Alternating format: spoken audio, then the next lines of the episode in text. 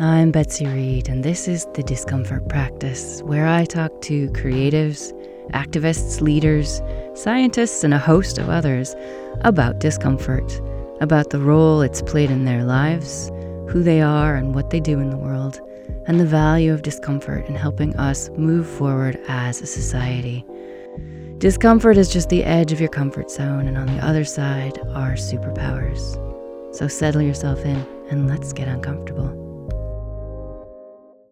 So today I'm excited to welcome Dr. Tomas Chamorro Premuzic, who is an international authority in psychological profiling, consumer analytics, and talent management. He is professor of business psychology at University College London and a visiting professor at Columbia University. He's also previously taught at NYU and the London School of Economics. He's received a lot of awards from the American Psychological Association, et cetera, et cetera. I won't go into the long list, and he's also the director of UCL's Industrial, Organizational, and Business Psychology program and an associate to Harvard's Entrepreneurial Finance Lab.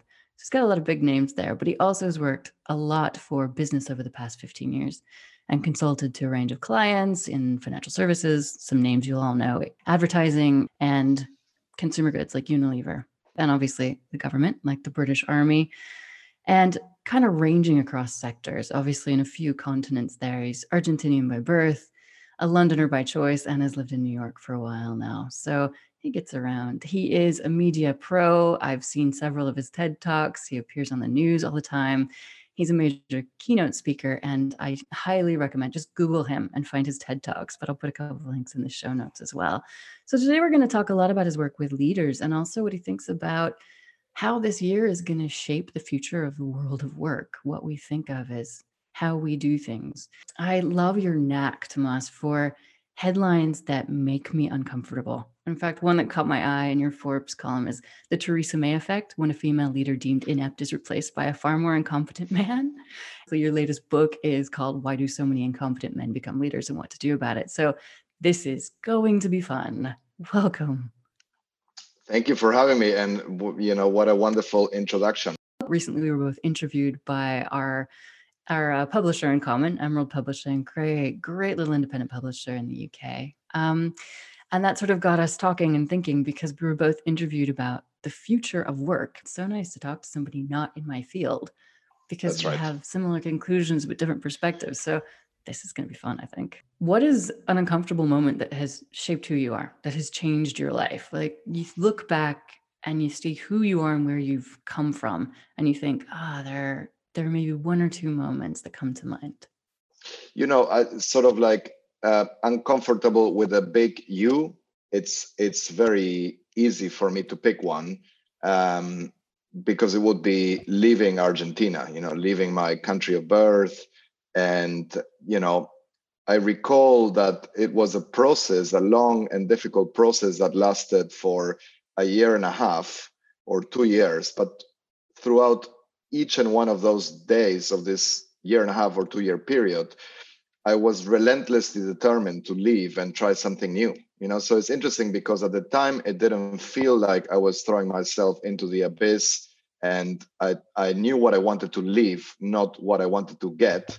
And it was definitely more of a kind of push than a pull for me, you know. But then arriving to the UK and London when I arrived, you know, that every every moment of the next couple of years was so difficult you know i mean mm. i barely spoke english uh, i had a place at a university i don't know how or why because i was totally out of depth with my studies it was very very hard i had to keep up with my studies and make sure that they don't kick me out or think you know who on earth accepted this guy at the program.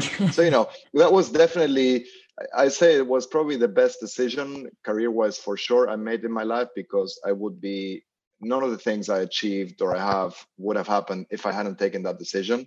And then i also uh, often think betsy that i the, with the small u i try to make uncomfortable decisions or acts every day. Once a day, I try to send an email to someone that makes me uncomfortable because mm. of the prospect they might ignore it, reject it, and you know, and that's how you stretch yourself and how you achieve things. You go to sleep and you have butterflies thinking about what might happen because you had an idea or you want to partner with someone or you, you know, you have a proposal. And the next day when you when you see that it it's a yes. It's so exciting. So you have to kind of create these um, stretch opportunities and do things that fundamentally make you a little bit uncomfortable.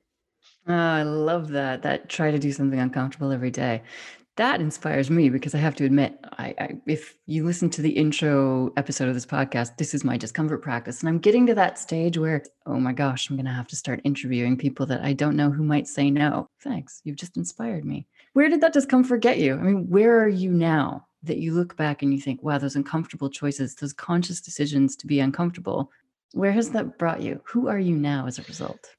I think you know it. It it it gives you more breadth or depth or you know it makes you a kind of a slightly more complete version of yourself so much of the um, i guess well-intended self-help or career tips or advice that we read out there actually uh, fosters or nurtures the reverse it's like play to your strengths you know build on your potential and um, do what feels good, follow your passion, you know, and all of those things. And I think that's probably the easiest way to optimize success in the short term.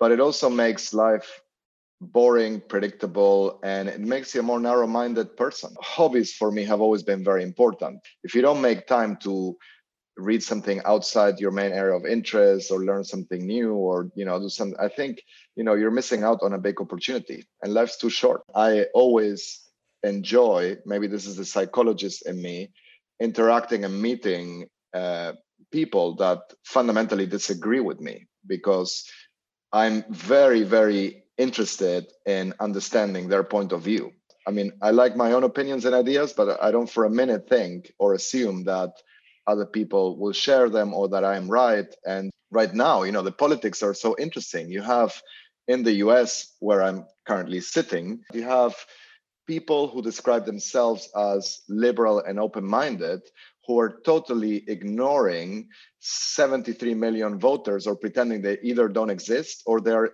stupid. But if you don't try to understand why you know this guy has been and is up to date the most voted presidential candidate in the history of the US if you don't try to understand that mm-hmm. i think you're missing an interesting opportunity to learn something that might make you uncomfortable as well. It's very important that you challenge yourself and that you become more complete by understanding what other people think of the same issues Mm, that just feels so relevant to right now in particular, sort of that public service announcement that there is value to be had in seeking out uncomfortable conversations with people who don't think like you. How do you bring that to leaders? Because I know sort of in, in chatting ahead of recording mm-hmm. today, yeah. you mentioned something about, you know, discomfort pushes leaders to have uncomfortable conversations and a lot of them would rather just avoid that. So what is the value of discomfort for leaders? And if they skip the discomfort, what is the danger? So, you know, in a way, I think leaders and I include kind of managers in this category, they're almost your ideal target customer or audience when you're trying to help people go outside their comfort zone and have uncomfortable discussions, conversations, experiences. Because, of course, most managers are quite busy. Many, if not most, get put in a position of management despite their abilities or intentions because they were quite happy performing their task as an individual contributor and then they get promoted you know the famous peter principle is that mm-hmm. eventually we all get promoted to our own level of incompetence which is brutal but somewhat true hmm. the economist in the work psychology column that they started a year ago so called bartleby has the Bartleby principle, which is that everyone gets promoted to their own level of misery. So eventually, eventually wow. we all have to leave the jobs we like because we were really good and then they promote us into positions or jobs we don't enjoy so you know you get you get it, you have to feel sorry for managers because they get put in a position without training often without the skills often without the motivation and then they're very busy with their jobs so the last thing they want is a to hire people who are going to be a pain to manage and they're going to disagree with them and they're going to spend a lot of time having to explain things or persuade. I mean, that's just very inconvenient, right? The last yeah. thing they want to do is also create conflict. And fundamentally, it's a lot uh, easier for them to not create the conditions, what today we would call psychological safety you know mm-hmm. for people to speak up and actually tell you that um, you know that you're not doing a very good job. I mean the number one challenge for managers is to go to their teams their direct employees individually. It doesn't have to be in a group context and say how could i make your job better? How could i make your work better? Or what is the one thing about me that you would change? Most people also don't want cultures of radical candor, radical transparency, you know, cultures like Amazon Bridgewater, where we all criticize each other. I mean, they're brutal environments. Yeah. It works for some people, but mostly we prefer to be in nice places where we avoid uncomfortable conversations. So to sum up, the number one skill that managers need to have and, and don't is how to give negative or critical feedback to their employees to make them better and they don't now managing through zoom and virtual environments has made it somewhat easier because it doesn't have to be face to face but it's very ah. difficult ah that's an interesting point about remote working is people yeah. who wouldn't be able to have those conversations find it easier what you're saying is it's almost easier to have that sort of hierarchical but sort of nice culture where you know you're not pushing the boundaries and people aren't really being edgy or innovative but how does that impact where we are now in terms of having major issues like climate change, social upheaval, uh, growing inequality, big issues that are inevitably entering into our personal lives and our working lives. But if if leaders continue to be comfortable and create those cultures of low challenge because it's just mm-hmm. easier, Mm-hmm. What's the inevitable conflict that will eventually hit because there's such a clash with what's going on in the outside world and what what actually is needed by the organizations that they're running?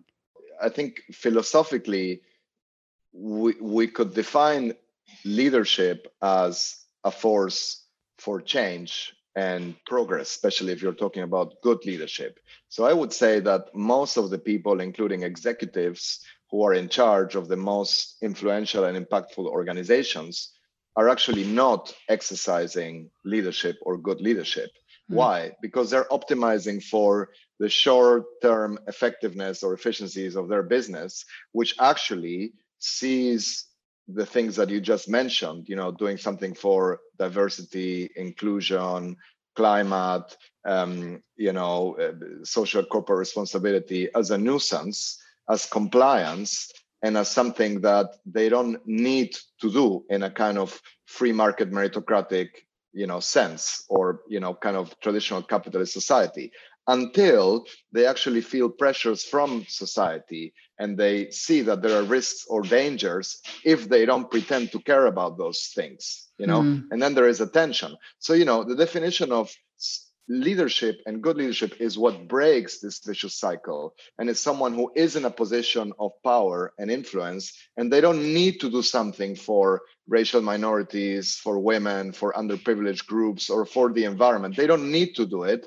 but they do because mm-hmm. they want to drive positive change in the world and they're actually willing to make uncomfortable decisions and put their own career and personal capital at stake you know and sacrifices so it's the opposite of what we would call virtue signaling like all of the executives that go to davos say black lives matters enough is enough so you know it becomes meaningless i mean i'm sure they believe it but if all it takes is to do a letter or sign and there is no cost people yeah. and and then there are no actions to back that up it's yeah. meaningless what people need and what societies and you know civilization is starved of is moral leaders we have mm. lost the sense of the importance of morality in leadership because you can be amoral today and highly successful as a leader is there a disincentive, enough of a disincentive, or enough of a positive incentive to lead with genuine virtue rather than virtue signaling? Let's just call it virtue,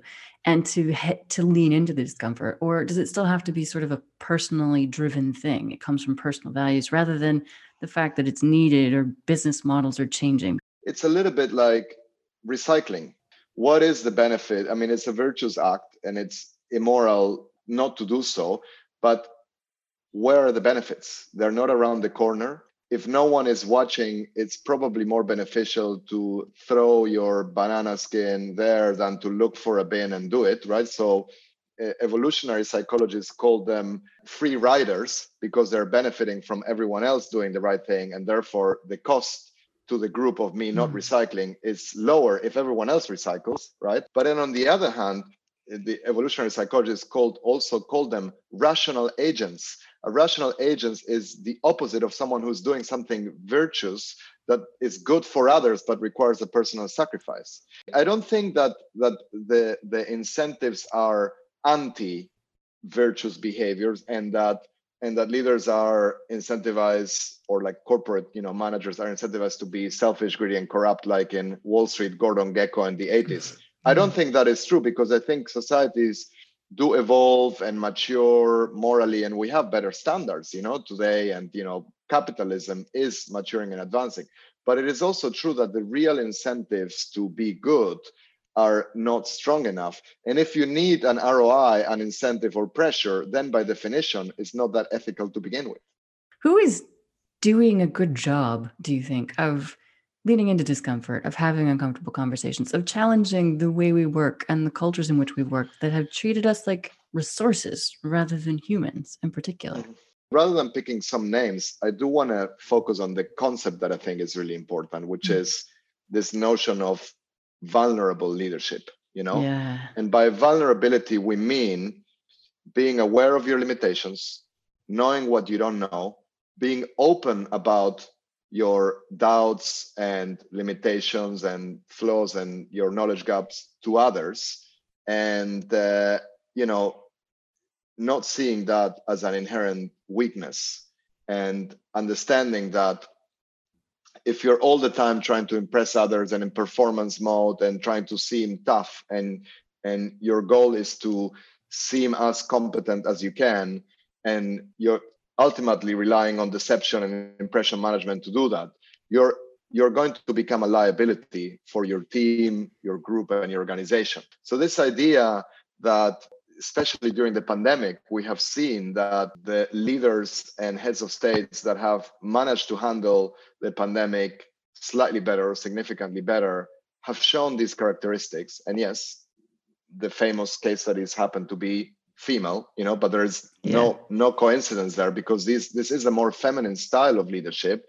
Um, I think it is going to do something um, to uh, debunk or replace this very outdated archetypical um, stereotype of a leader as a tough macho, you know, with bravado, you know. Yeah. And you know, it's just before the pandemic when I was talking about uh, my book to uh, BBC journalists. So you know, it wasn't Fox News; it was BBC. Um, she asked me the question when I was kind of going on and on about, you know, our inability to distinguish between confidence and competence and how confidence is overrated and it's only useful if you want to fake competence to others but otherwise you know the best level of confidence is that which tells you what you don't know and enables mm. you hmm. to close the gaps you know between where you are and where we and at some point she said yeah okay fine i get it but who wants to follow a leader who says i don't know that was her question. and I said, and I, my answer was a rational person, maybe, you know, because if your criteria for uh, seeing someone as leader like or trusting a leader is how much they pretend to know or the fact that they're able to fake certainty and knowledge. It's a very sad state of affairs which by the way raises a very interesting question which is we talk a lot about leaders but what about followers you know? How mm. mature are the followers? It is said that at least in democracies every society has the leader they deserve. More or less it reflects at least the choices and the values of people um, so if that is the case what can we what can we say? What's our diagnostic of the maturity and the psychological kind of needs and preferences of followers you know who put these people mm. in charge? And in corporations it's never employees who choose their bosses and their managers but in politics and democracies that is the case. Oh that's a really good point and an uncomfortable one because anytime we're criticizing leaders from our own cultures because we both belong to a few by now i've had the great distinction of having a british and american passport the past few years yes. so i've got trump and johnson it's a really good point about about getting what we deserve I really want to talk a bit about your book, actually, because yes. it's obviously the title is beautifully provocative. Yeah, you know, and this, and so yeah, so the title is "Why Do So Many Incompetent Men Become Leaders?" And how to fix it. You know, I was forced to provide a final chapter with a solution, which you know, as a, as an academic, is terribly painful. I I much prefer to point out what's wrong and uh, you know ask questions than provide practical answers but yeah so it is a provocative title although i say you know it's not it wasn't titled why do too many incompetent men become leaders which would be really the more provocative option and actually you know the uncomfortable title there's an interesting backstory to that before i answer the question which is that the title is the same title that the original article in Harvard Business Review had in 2013 or so. It was just after Sheryl Sandberg published her famous, you know, book Lean In, and this mm. was kind of like an, an antidote to that. Like the main point was, you know, instead of pointing the finger at women for in effect not uh, behaving like arrogant, overconfident, incom- incompetent men. How yeah, I hated that we, book. how about we stop falling for people who lean in when they don't have the talents to back it up you know why don't we why don't we point the finger at ourselves and so the so the article you know did very well it every time there was an election in the world and someone with similar characteristics won it went back to number one you know online etc and so for six or seven years I was literally begging HBR to publish a book on it. Why don't we turn it into a book? And they kept on saying, oh, no, we can't, you know, we can't. 70% of our readers are male executives, so we can't insult them. And I kept on saying, don't worry, because they won't realize it's about themselves. You know, that would require self awareness. And oh. one of uh-huh. the critical characteristics of incompetence is the inability to understand that you are incompetent yourself. So, you know, eventually because of everything that was happening, they said, okay, let's turn it into a book. We turn it into a book. And so the short answer to the question is we really prefer male incompetence to female competence. We put men in charge who display certain characteristics like overconfidence, charisma, and narcissism, and lack of self-control and um, you know integrity that are simultaneously responsible for their downfall you know? So you could argue in a cynical and obviously sarcastic way poor men we keep on putting them in these positions when they don't have the talents to get there. But that's not all men. It's the men we choose. We particularly choose people who are you know all style and no substance. And as a consequence you know the the the other side of the coin is that we overlook ignore or dismiss not just women but also men who actually have the qualities we need uh, in leaders. Um, you know, competence rather than confidence, humility rather than um, charisma, and integrity rather than narcissism. You know, wow. and I think that that has to be the biggest lesson of the pandemic. You know, surprise, surprise, people are generally better off when their leaders are smart, kind, and honest who would have thought? you know, who would have thought? oh, it took 2020 to get us to realize exactly, that. Exactly, That's the lesson. But you know, I think um, when th- there's a there's a vicious cycle here as well because when things are going well, and and you know. Uh, poverty is going down you're becoming wealthier you live in a first you have first world problems right so oh, yeah. when that happens it's almost like you don't want a leader that is competent and series like Angela Merkel because it's too boring. You want people like Boris or Trump. Come and mm. entertain me, you know, as if Netflix and Amazon are not creating enough good content. You want to be entertained, you know, and so if you want to be entertained, go to the circus to see the clowns. Don't elect people with clown like features for government. So you think that it is ultimately privilege that allows people to vote for people who are they don't have to really worry too much about their leaders. They get to be like, I like this guy's personality. So it comes from privilege, you're saying. Sort of that like first world problems, I'll just vote for this clown because it doesn't really matter. I think, you know, uh, I I think it is hard and maybe uncomfortable to understand that people generally don't vote against their self interest. A lot of the people who voted for Brexit haven't benefited from it in objective economic terms, and they won't. probably the opposite. And you could argue, I think, quite compellingly that a lot of the people who voted for Trump are not better off four years later. And you know, he didn't deliver on the on the economic vision or promise, right? So you said, okay, so look, and why then do you do it again? And I don't think because the answer is that they're stupid, deceived, or misinformed. Mm-hmm. I think that identity trumps, to use the you know pun intended, identity trumps uh, the more um, utilitarian or functional means, if you see what I mean. So it's a little bit like we are a couple and we argue, uh, should we go to this restaurant or that one? And you won, so we go there. I love the meal, but I don't want you to be right. So I said this was horrible, or you know, this is this is what happens in a way. So people don't want to come up as stupid, and they don't want to change their values.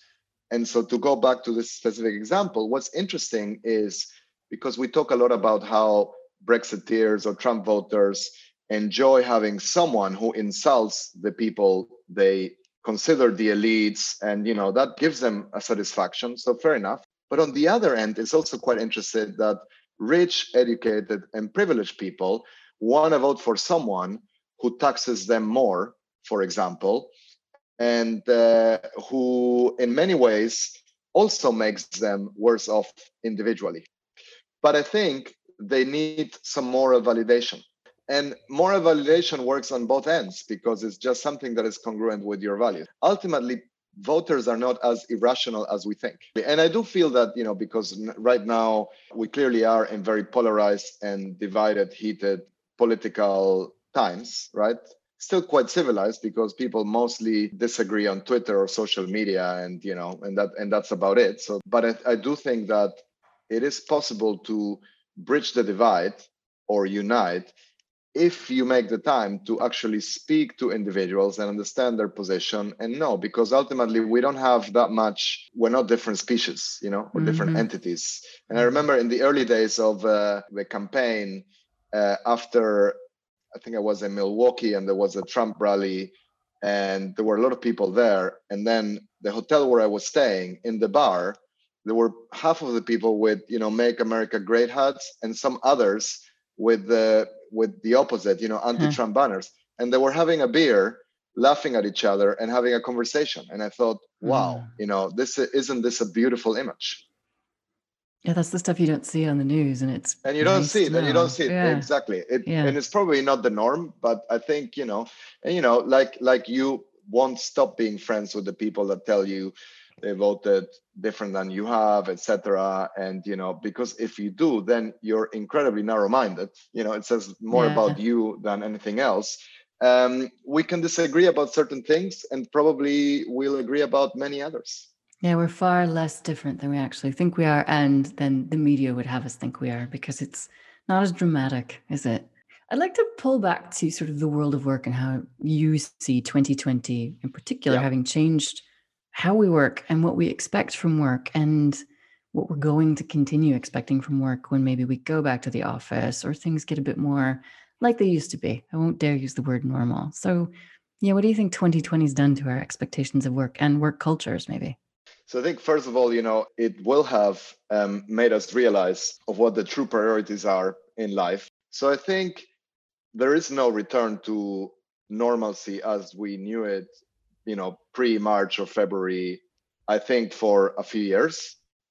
It's interesting to see now how the great news on the vaccine are almost backfiring because people are being more careless because of it. And it's going to be some time until, especially, they get it and even if mm young people are healthy enough to get infected you know they might make older people sick so you know that's a big problem yeah and i do think that there is an upside you know which is that a lot of things that uh, were already not necessary will probably go away or be de-emphasized you know like you didn't need a pandemic to realize that a lot of the work can be done from everywhere if of mm. course you're in the privileged category of knowledge workers and you know your, your job hasn't disappeared or your industry hasn't disappeared it's also true that we didn't need to travel so much uh, to be in places you know so i think yeah. we're gonna a lot of us probably now even like for me the big silver lining has been not traveling because I was traveling too much.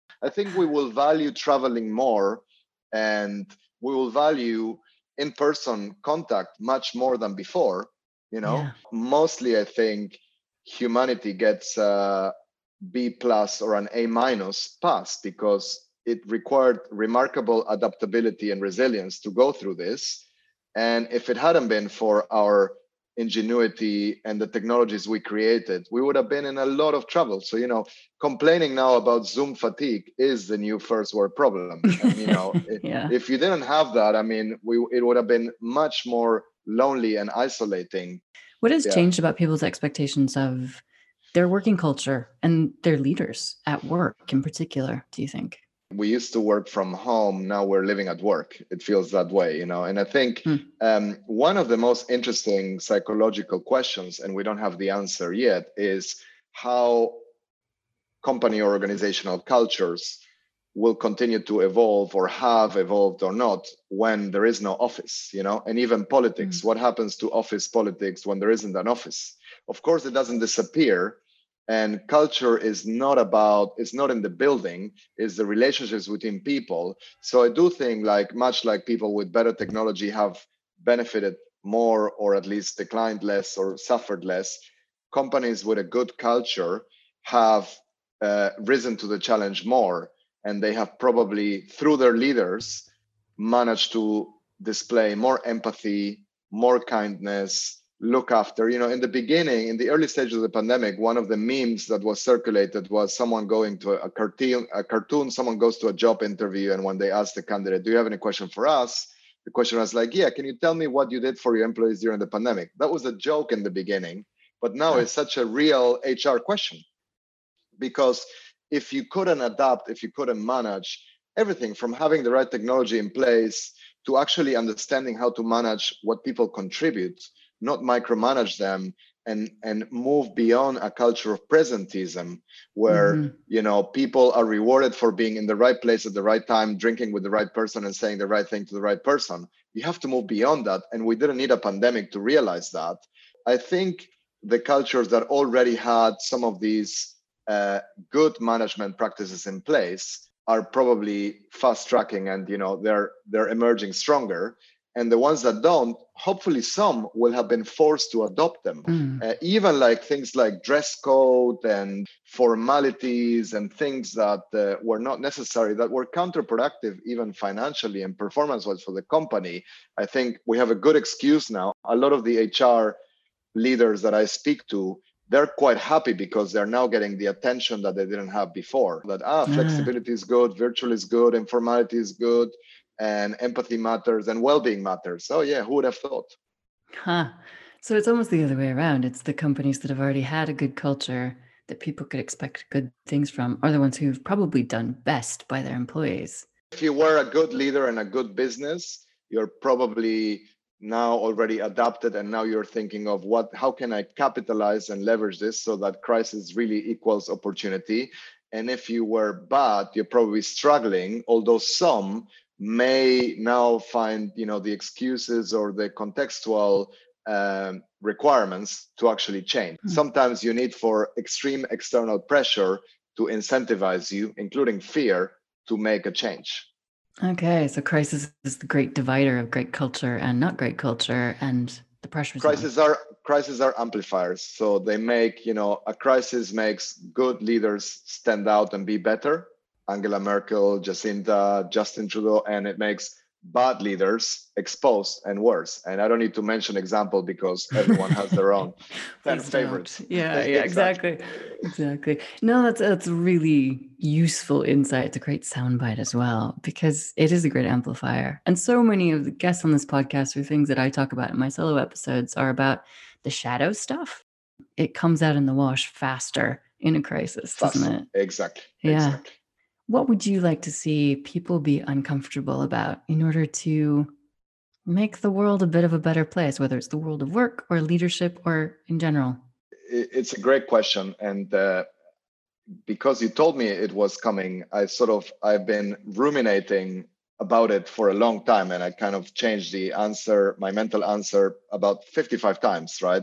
but I do have a winner, or at least something that I think is my choice, which is I would like for people to be uncomfortable or more uncomfortable with their own biases, which are mostly their beliefs and their convictions. And there's a great line in one of Voltaire's books. I can't remember if it's Zadig or Candide, something along the lines of doubt is not a pleasant condition, but certainty is absurd. Doubt is uncomfortable, and self doubt is the most uncomfortable of all doubts. But it's so important. And if we don't have that, you can't do empathy, you can't do humility, and you can't become a better person. So I think fundamentally, society needs for people, for humans, to become a less biased version of themselves. And that's something that only you can work on for yourself. Be more uncomfortable with your biases or our biases because we love them so much. I cannot agree with you more. We all have biases, and to not know that is really lacking in self awareness. So, thank yes. you so much for your time. Thank you so much for dancing with me on the time zones between Barcelona and New York. I very much appreciate your words, and I'm sure my guests will as well. So, thank you. Thank you for having me. Thanks for getting uncomfortable with me. If you enjoyed this podcast, leave me a review wherever you listen to podcasts and head over to the Discomfort Practice Patreon page. For the cost of a cup of coffee once a month, you can become a contributor and help us to produce this podcast and reach new people with the idea that discomfort is just the edge of change, the edge of our superpowers, and the edge of changing the world for the better. Thanks to my wonderful team who helped me produce this podcast, to Thomas Sheffer for the original music, Katrina Affleck for the original artwork, and to my co producer Spencer Rausch. Let's all stay uncomfortable.